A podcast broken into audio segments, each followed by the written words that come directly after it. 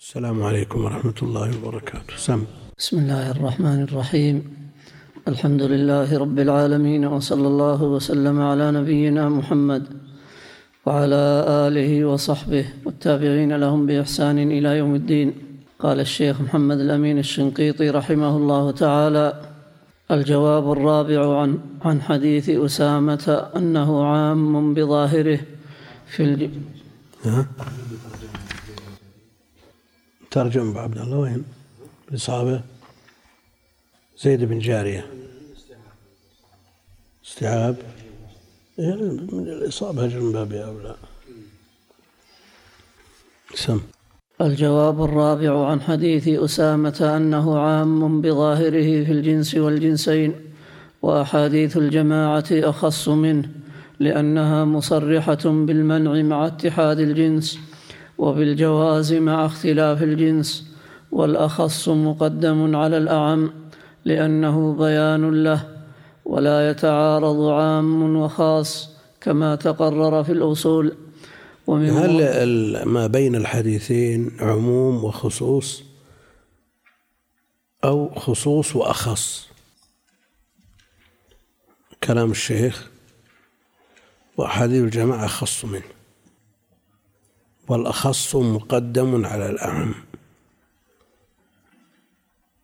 الخاص مقدم على العام بلا شك، لا ما في إشكال، والأخص من باب أولى. لكن هل التعارض بين الخاص والأخص مثل التعارض بين العام والخاص؟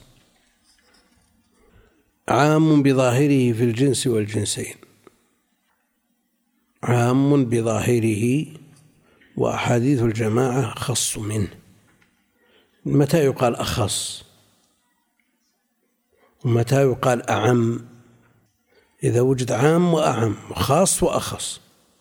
لكن إذا وجد عام وخاص قيل عام وخاص، والخاص مقدم على العام. وعلى كل حال سواء كانت خاصة وأخص فالأخص هو المقدم. نعم. الثالث الرابع عن الجواب الثالث، أول واحد من الأول قال أن اقصد ثلاث أجناس، نفس الشيء هنا أن يقول أن الحديث أحاديث أسامة جاء عن ظاهره واسمه، والحديث والروايات الأخرى شو اسمه تبين أن اختلفت الأصناف بعكس شيء. لا، عندك الأول أن إباحة ربا الفضل منسوخة. لا، هذا الجواب عن الحديث الآخر عن صحته. صفحتين كمان. كم الصفحة عندك؟ 272. هذا وش الطبعة اللي معك؟ 272. الأول أن مراد النبي عليه الصلاة والسلام بجواز الفضل ومنع النسيئة فيما رواه عن أسامة والبراء وزيد، إنما هو في جنسين مختلفين بدليل الروايات المصرحة بأن ذلك محل جوازته.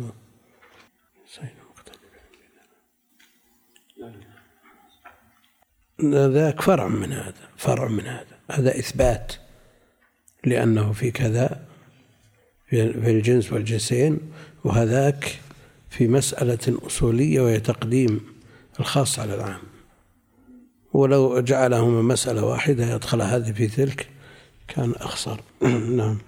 ومن مرجحات أحاديث منع ربا الفضل على حديث أسامة الحفظ، فإن في رواته أبا هريرة وأبا سعيد وغيرهما ممن هو مشهور بالحفظ، ومنها غير ذلك.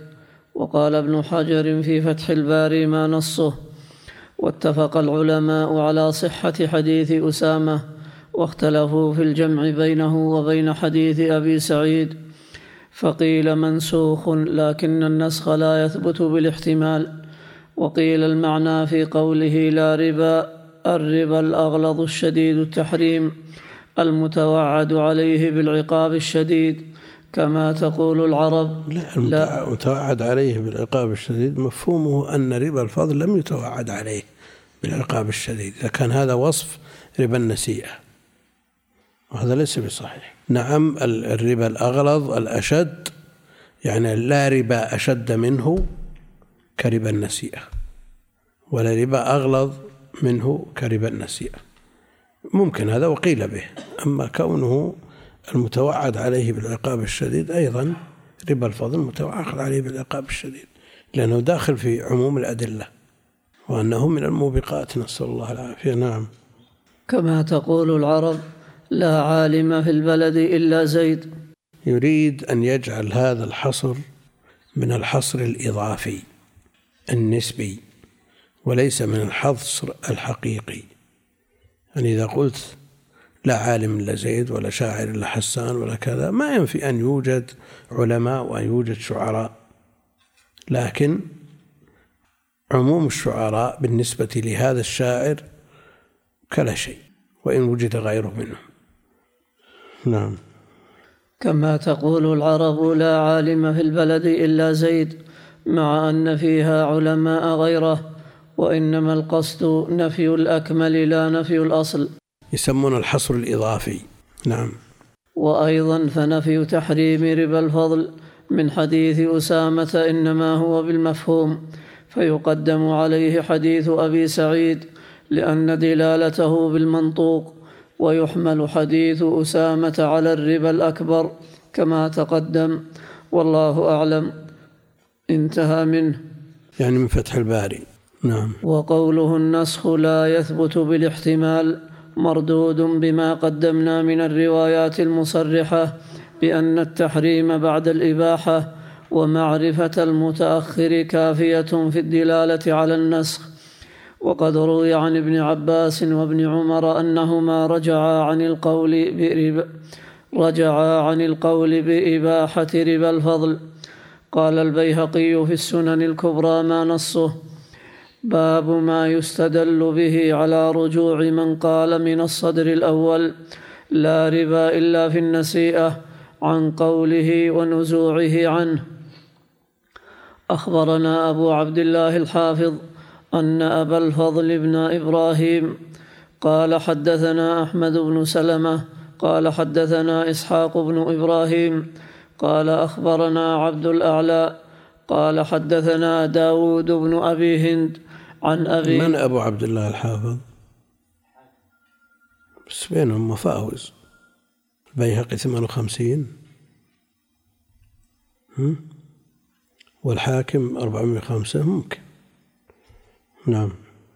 قال حدثنا داود بن أبي هند عن أبي نظرة قال: سألت ابن عمر وابن عباس عن الصرف فلم يريا به بأسا، وإني لقاعد عند أبي سعيد الخدري فسألته عن الصرف فقال: ما زاد فهو ربا، فأنكرت ذلك لقولهما، فقال: لا أحدثكم إلا ما سمعت من رسول الله صلى الله عليه وسلم، جاءه صاحب نخله بصاع من تمر طيب، وكان تمر النبي صلى الله عليه وسلم هو الدون، فقال له النبي صلى الله عليه وسلم: أنى لك هذا؟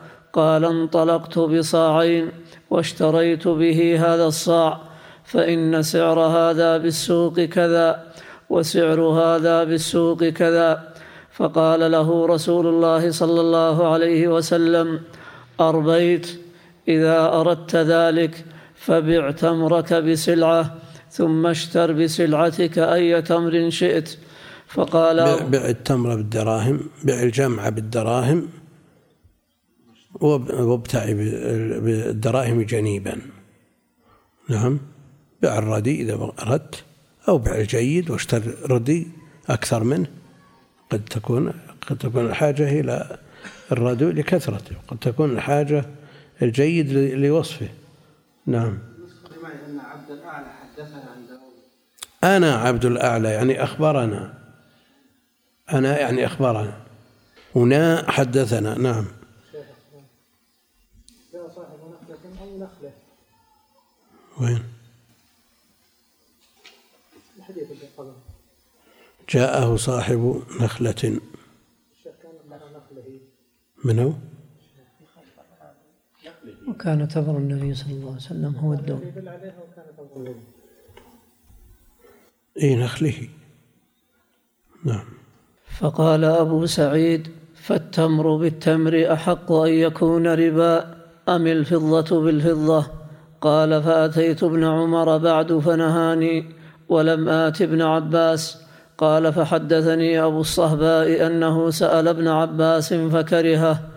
رواه مسلم في الصحيح عن إسحاق بن إبراهيم قال: وكان تمر النبي صلى الله عليه وسلم هذا اللون.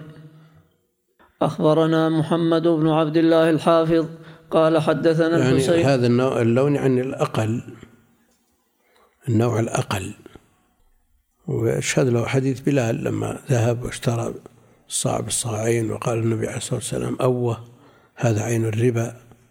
نعم. قال: حدثنا الحسين بن محمد بن أحمد ابن أحمد بن محمد ابن الحسين أبي علي الماسرجي الماسرجسي أبو علي الماسرجسي قال: حدثنا جدي أبو العباس أحمد بن محمد وهو ابن بنت الحسن بن عيسى قال: حدثنا جدي الحسن بن عيسى قال: أخبرنا ابن المبارك قال: أخبرنا يعقوب بن أبي القعقاع عن معروف بن سعد أنه سمع أبا الجوزاء يقول: كنت أخدم ابن عباس 9 سنين إذ جاء رجل فسأله عن درهم بدرهمين، فصاح ابن عباس وقال: إن هذا يأمرني أن أطعمه الربا. فقال ناس حوله: إن كنا لنعمل هذا بفتياك. فقال ابن عباس: قد كنت أفتي بذلك حتى حدثني أبو سعيد وابن عمر أن النبي صلى الله عليه وسلم نهى عنه فأنا أنهاكم عنه. وفي نسختنا من سنن البيهقي في هذا الإسناد ابن المبارك، والظاهر أن الأصل أبو المبارك كما يأتي. هذا صريح في رجوع ابن عباس عن قوله بحل ربا الفضل. نعم، صريح، صحيح ما تقدم. نعم. أخبرنا أبو الحسين بن الفضل القطان ببغداد قال: أخبرنا عبد الله بن جعفر بن درستويه قال: حدثنا يعقوب بن سفيان قال: حدثنا عبيد الله بن موسى عن إسرائيل بن أبي إسحاق عن إسرائيل عن أبي إسحاق. وش عندك؟ عن أبي إسحاق عن إسرائيل عن أبي إسحاق عن سعد بن إياس عن عبد الله بن مسعود أن رجلا من بني شمخ بن فزارة سأله عن رجل تزوج امرأة فرأى أمها فأعجبته فطلق امرأته ليتزوج أمها، قال: لا بأس. فتزوجها الرجل، وكان عبد الله على بيت المال، وكان يبيع نفاية بيت المال، يعطي الكثير ويأخذ القليل، حتى قدم المدينة فسأل أصحاب محمد. نفاية البقايا التي تبقى في بيت المال يبيعها من الأطعمة، فيبيع الكثير، يعطي كثير ويأخذ قليل أفضل منه. نعم. فسأل أصحاب محمد صلى الله عليه وسلم فقالوا: لا يحل لهذا الرجل هذه المرأة، ولا تصح الفضة إلا وزنا بوزن.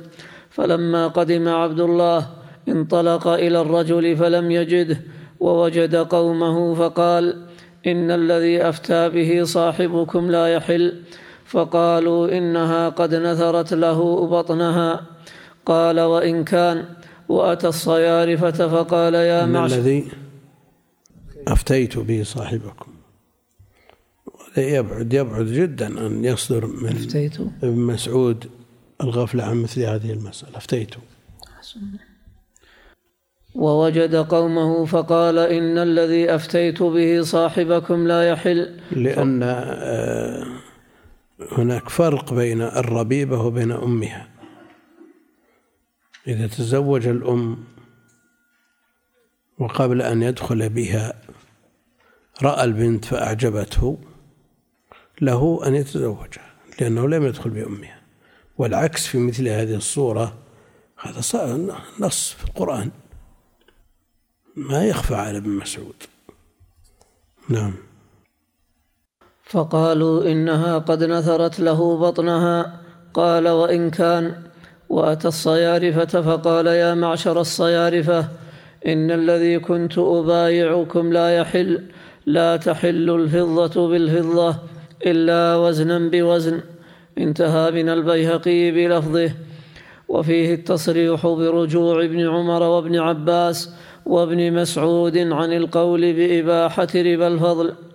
وقال ابن حجر في الكلام على حديث أسامة المذكور ما نصه وخالف فيه يعني منع ربا الفضل ابن عمر ثم رجع، وابن عباس واختلف في رجوعه.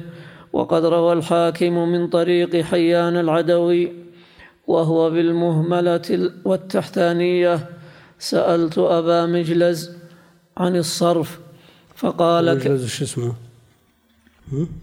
بلاحق بن حميد؟ ها؟ شو؟ تأكد امتحان هذا كنا الخير.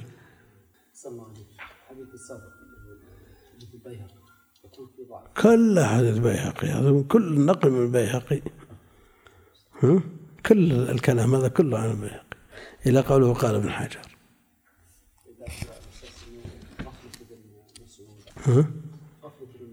لا ما يغفل عن هذا المسعود. والله أنك متنها منكر. نعم. سألت أبا مجلس عن الصرف فقال كان ابن عباس لا يرى به بأسا زمانا من عمره، ما كان منه عينا بعين يدا بيد، وكان يقول إنما الربا في النسيئة. فلقيه أبو سعيد فذكر القصة والحديث. وفيه التمر بالتمر والحنطة بالحنطة والشعير بالشعير والذهب بالذهب والفضة بالفضة يدا بيد مثلا بمثل، فما زاد فهو ربا. فقال ابن عباس أستغفر الله وأتوب إليه، فكان ينهى عنه أشد النهي. انتهى من فتح الباري بلفظه. وفي تكملة المجموع لتقي الدين السبكي بعد أن ساق حديث حيان هذا ما نصه رواه الحاكم في المستدرك وقال هذا حديث صحيح الإسناد ولم يخرجاه بهذه السياقة.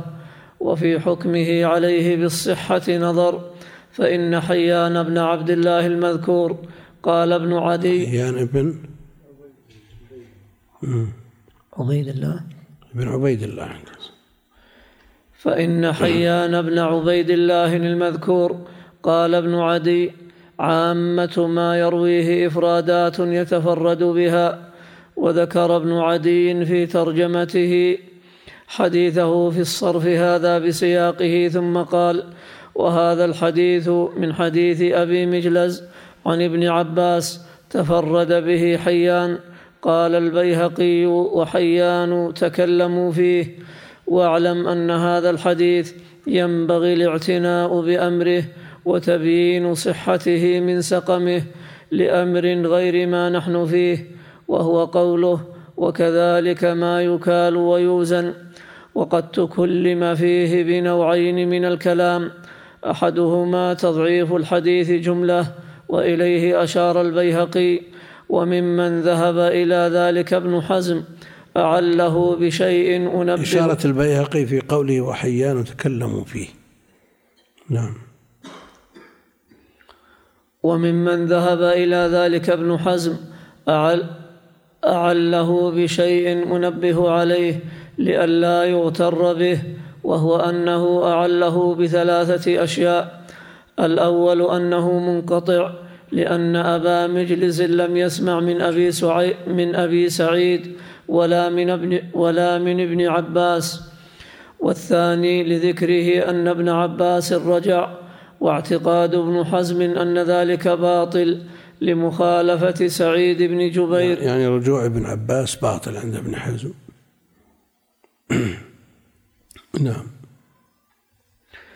والثالث أن حيان بن عبيد الله مجهول. فأما قوله إنه منقطع فغير مقبول، لأن أبا مجلز أدرك ابن عباس وسمع منه وأدرك أبا سعيد، ومتى ثبت ذلك لا تسمع دعوى عدم السماع إلا بثبت. وأما مخالفة ثبت سماعهم منه لا ينفى في حديث بعينه إلا بدليل، وإلا في الأصل ثبوت السماع. نعم. وأما مخالفة سعيد بن جبير فسنتكلم عنها في هذا الفصل إن شاء الله تعالى. وأما قوله إن حيان بن عبيد الله مجهول، فإن أراد مجهول العين فليس بصحيح، بل هو رجل مشهور روى عنه حديث الصرف هذا محمد بن عبادة، ومن جهته أخرجه الحاكم، وذكره ابن حزم وإبراهيم بن الحجاج الشامي. يعني روى عنه جمع، ومجهول العين لا يروي عنه إلا واحد، فإذا روى عنه أكثر من واحد ارتفعت جهالة العين. نعم. وذكره ابن حزم اللي نتكلم عنه ابن حزم شو؟ ذكر روايته عنه، هو يسرد مجموعة من الرواة اللي رووا عنه اللي ترتفع عنه جهالة العين. فمحمد بن عبادة عند الحاكم وابن حزم. نعم. ومن جهته رواه ابن عدي ويونس بن محمد، ومن جهته رواه البيهقي، وهو حيان بن عبيد الله بن حيان بن بشر بن عدي بصري. بشر حيان بن عبد الله بن حيان من بني عدي، من بني عدي ومن بشر دون بشر.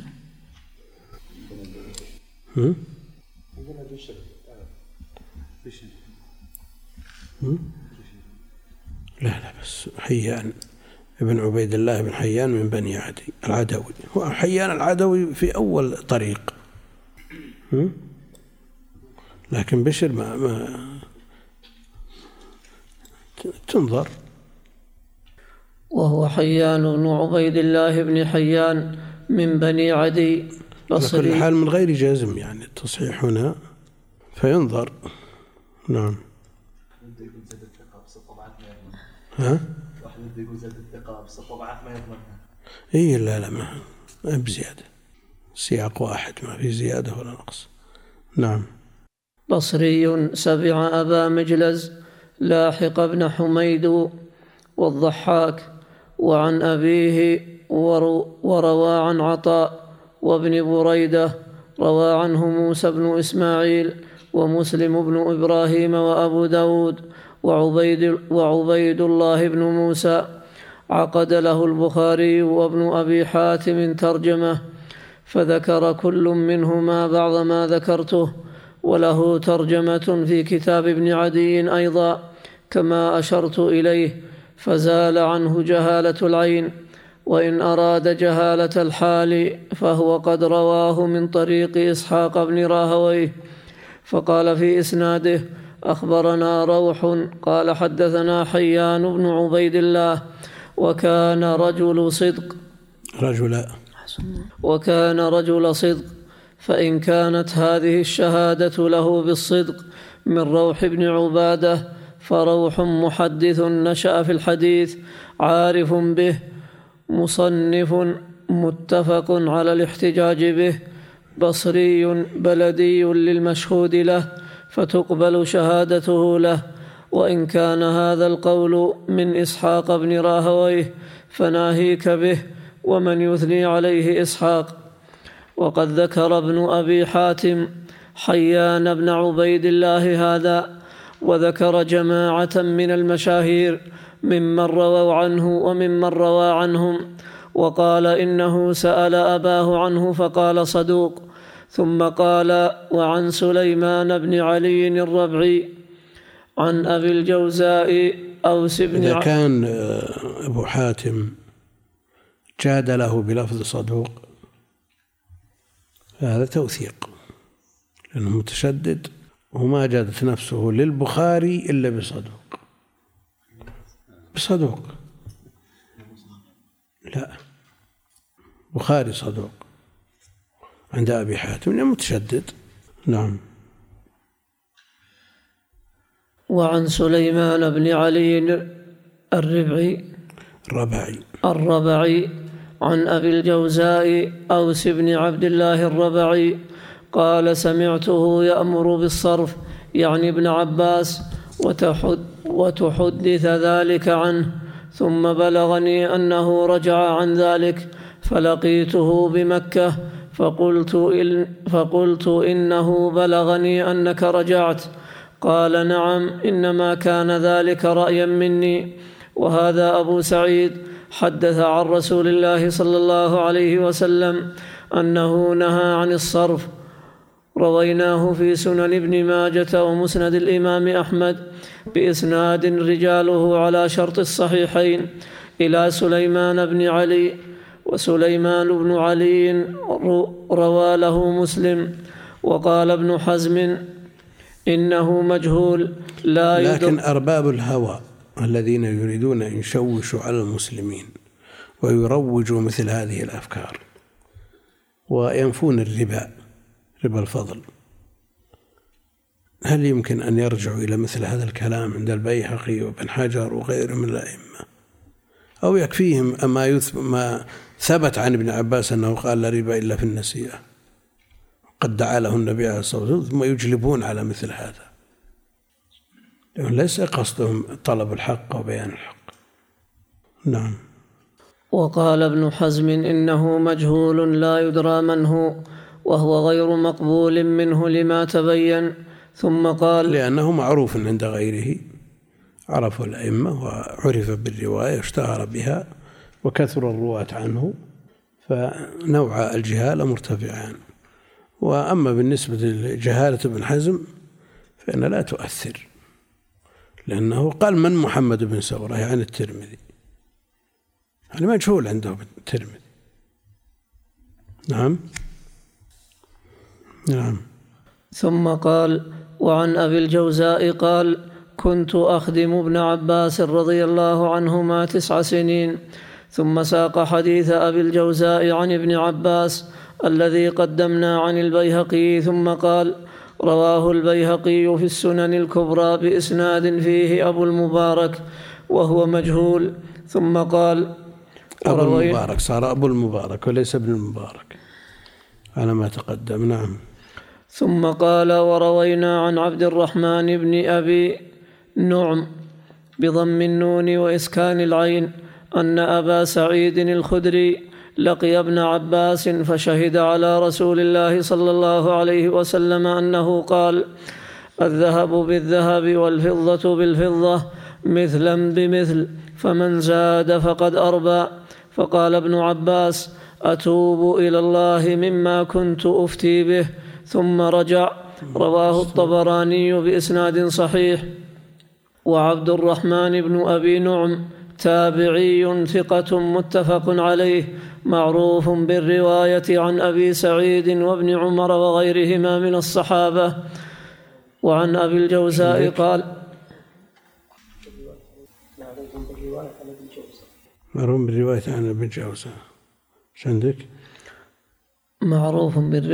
عن أبي سعيد وابن عمر وغيرهما من الصحابة. وعن أبي الجوزاء قال: سألت ابن عباس. ارجع إلى السند. السند الأول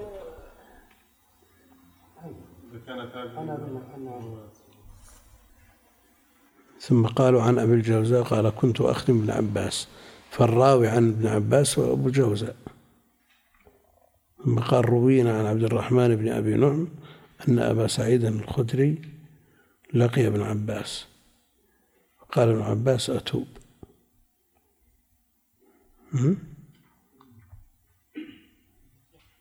شو يمكن السقط؟ معروف بالرواية، لأنه في أصل الحديث قال: روين عن عبد الرحمن بن أبي نعم أن أبا سعيد، ما يلزم منه الاتصال، لأنه قد يحكي قصة لم يشهدها. نعم. وعن أبي الجوزاء قال: سألت ابن عباس عن الصرف، عن الدرهم بالدرهمين يدا بيد، فقال: لا أرى فيما كان يدا بيد بأسا. ثم قدمت مكة من العام المقبل وقد نهى عنه. رواه الطبراني بإسناد حسن. وعن أبي الشعثاء قال: سمعت ابن عباس يقول: اللهم إني أتوب إليك من الصرف، إنما هذا من رأيي. وهذا أبو سعيد الخدري يرويه عن النبي صلى الله عليه وسلم. اللهم صل وسلم. رواه الطبراني ورجاله ثقات مشهورون مصرحون بالتحديث فيه من أولهم إلى آخرهم. فارتفعت تهمة التدليس ما دام مصرحين بالتحديث، وإن كان فيهم مدلس لكن ارتفعت التهمة. نعم.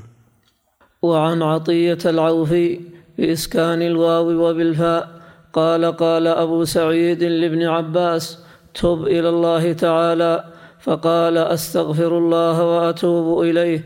قال: ألم تعلم أن رسول الله صلى الله عليه وسلم نهى عن الذهب بالذهب والفضة بالفضة، وقال: إني أخاف عليكم الربا. قال فضيل بن مرزوق: قلت لعطية: ما الربا؟ قال: الزيادة والفضل بينهما. رواه الطبراني بسند صحيح إلى عطية، وعطية من رجال السنن. قال يحيى بن معين: صالح، وضعفه غيره، فالإسناد بسببه ليس بالقوي. لكن ثبت سماع عطية من ابن عباس. لم يثبت سماعه من ابن عباس، وإن كان مكثر من الرواية عنه. كثير من أسانيد التفسير من طريق عن ابن عباس. كلام على سماع عطية من ابن عباس. معك التقريب في عطية بالثاني. كان المشاهير يبين مثل هذا عنهم.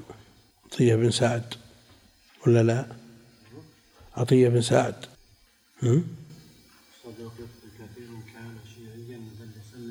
ما ذكر. نعم. وعن بكر بن عبد الله المزني أن ابن عباس جاء من المدينة إلى مكة: وجئت معه، فحمد الله تعالى وأثنى عليه، ثم قال: أيها الناس، إنه لا بأس بالصرف ما كان منه يدا بيد، إنما الربا في النسيئة. فطارت كلمته في أهل المشرق والمغرب، حتى إذا انقضى الموسم دخل عليه أبو سعيد الخدري وقال له: يا ابن عباس، أكلت الربا وأطعمته. يعني وأطعمته الناس، جعلتهم يأكلونه. نعم. قال: أو فعلت؟ قال: نعم. قال رسول الله صلى الله عليه وسلم: الذهب بالذهب، وزنا بوزن، مثلا بمثل، تبره وعينه. نعم. فمن زاد عن المضروب غير المضروب. نعم. فمن زاد أو استزاد فقد أربى. والشعير بالشعير، والتمر بالتمر، والملح بالملح، مثلا بمثل، فمن زاد أو استزاد فقد أربى. حتى إذا كان العام المقبل جاء ابن عباس وجئت معه، فحمد الله وأثنى عليه، ثم قال: أيها الناس، إني تكلمت عام أول بكلمة من رأيي، وإني أستغفر الله تعالى منه وأتوب إليه. إن رسول الله صلى الله عليه وسلم قال: الذهب بالذهب، وزنا بوزن، مثلا بمثل، تبره وعينه، فمن زاد واستزاد فقد أربى. وأعاد عليهم هذه الأنواع الستة. رواه الطبراني بسند فيه مجهول، وإنما ذكرناه متابعة لما تقدم. وهكذا وقع في روايتنا: فمن زاد واستزاد بالواو لا بأو، والله أعلم. وروى أبو جابر أحمد بن محمد أبو جعفر طحاوي. وروى أبو جعفر أحمد بن محمد بن سلامة الطحاوي في كتاب المعاني والآثار بإسناد حسن إلى أبي سعيد قال: قلت له شرح معاني الآثار شرح معاني الأثار. بإسناد حسن إلى أبي سعيد قال: قلت لابن عباس: أرأيت الذي يقول الدينار بالدينار؟ وذكر الحديث ثم قال: قال أبو سعيد، ونزع عنها ابن عباس. وروى الطحاوي أيضا عن نصر بن مرزوق بإسناد لا بأس به عن أبي الصهباء أن ابن عباس نزل عن الصرف، وهذا أصرح من رواية مسلم. نزل ولا نزع؟ ورجع.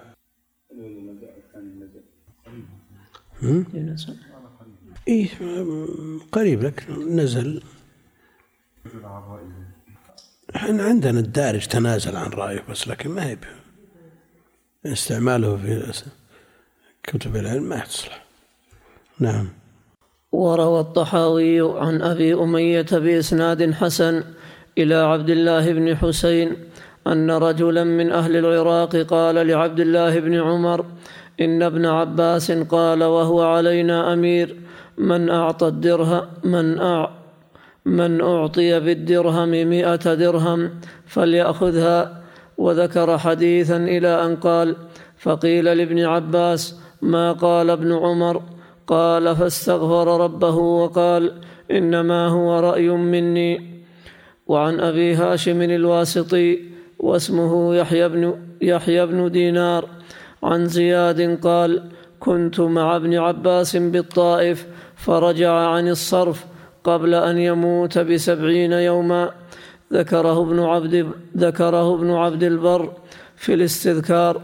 وذكر أيضا عن أبي حرة قال: سألت رجل ابن سيرين سأل رجل ابن سيرين عن شيء فقال: لا علم لي به. فقال الرجل: أن يكون فيه برأيك. فقال: إني أكره أن أقول فيه برأيي ثم يبدو لي غيره فأطلبك فلا أجدك. صحيح. إن ابن عباس قدر ما إذا قالوا في مجمع وانتشر الكلام أو في وسيلة من وسائل، فلا بد أن يكون البيان على مستوى الخطأ، الذين تابوا وأصلحوا وبينوا. ما يكفي أن تبين بين نفر يسير وكلامك الأول الذي ضل به واغتر به كثير من الناس طار في الآفاق. نعم. إن ابن عباس قد رأى في الصرف رأيا ثم رجع.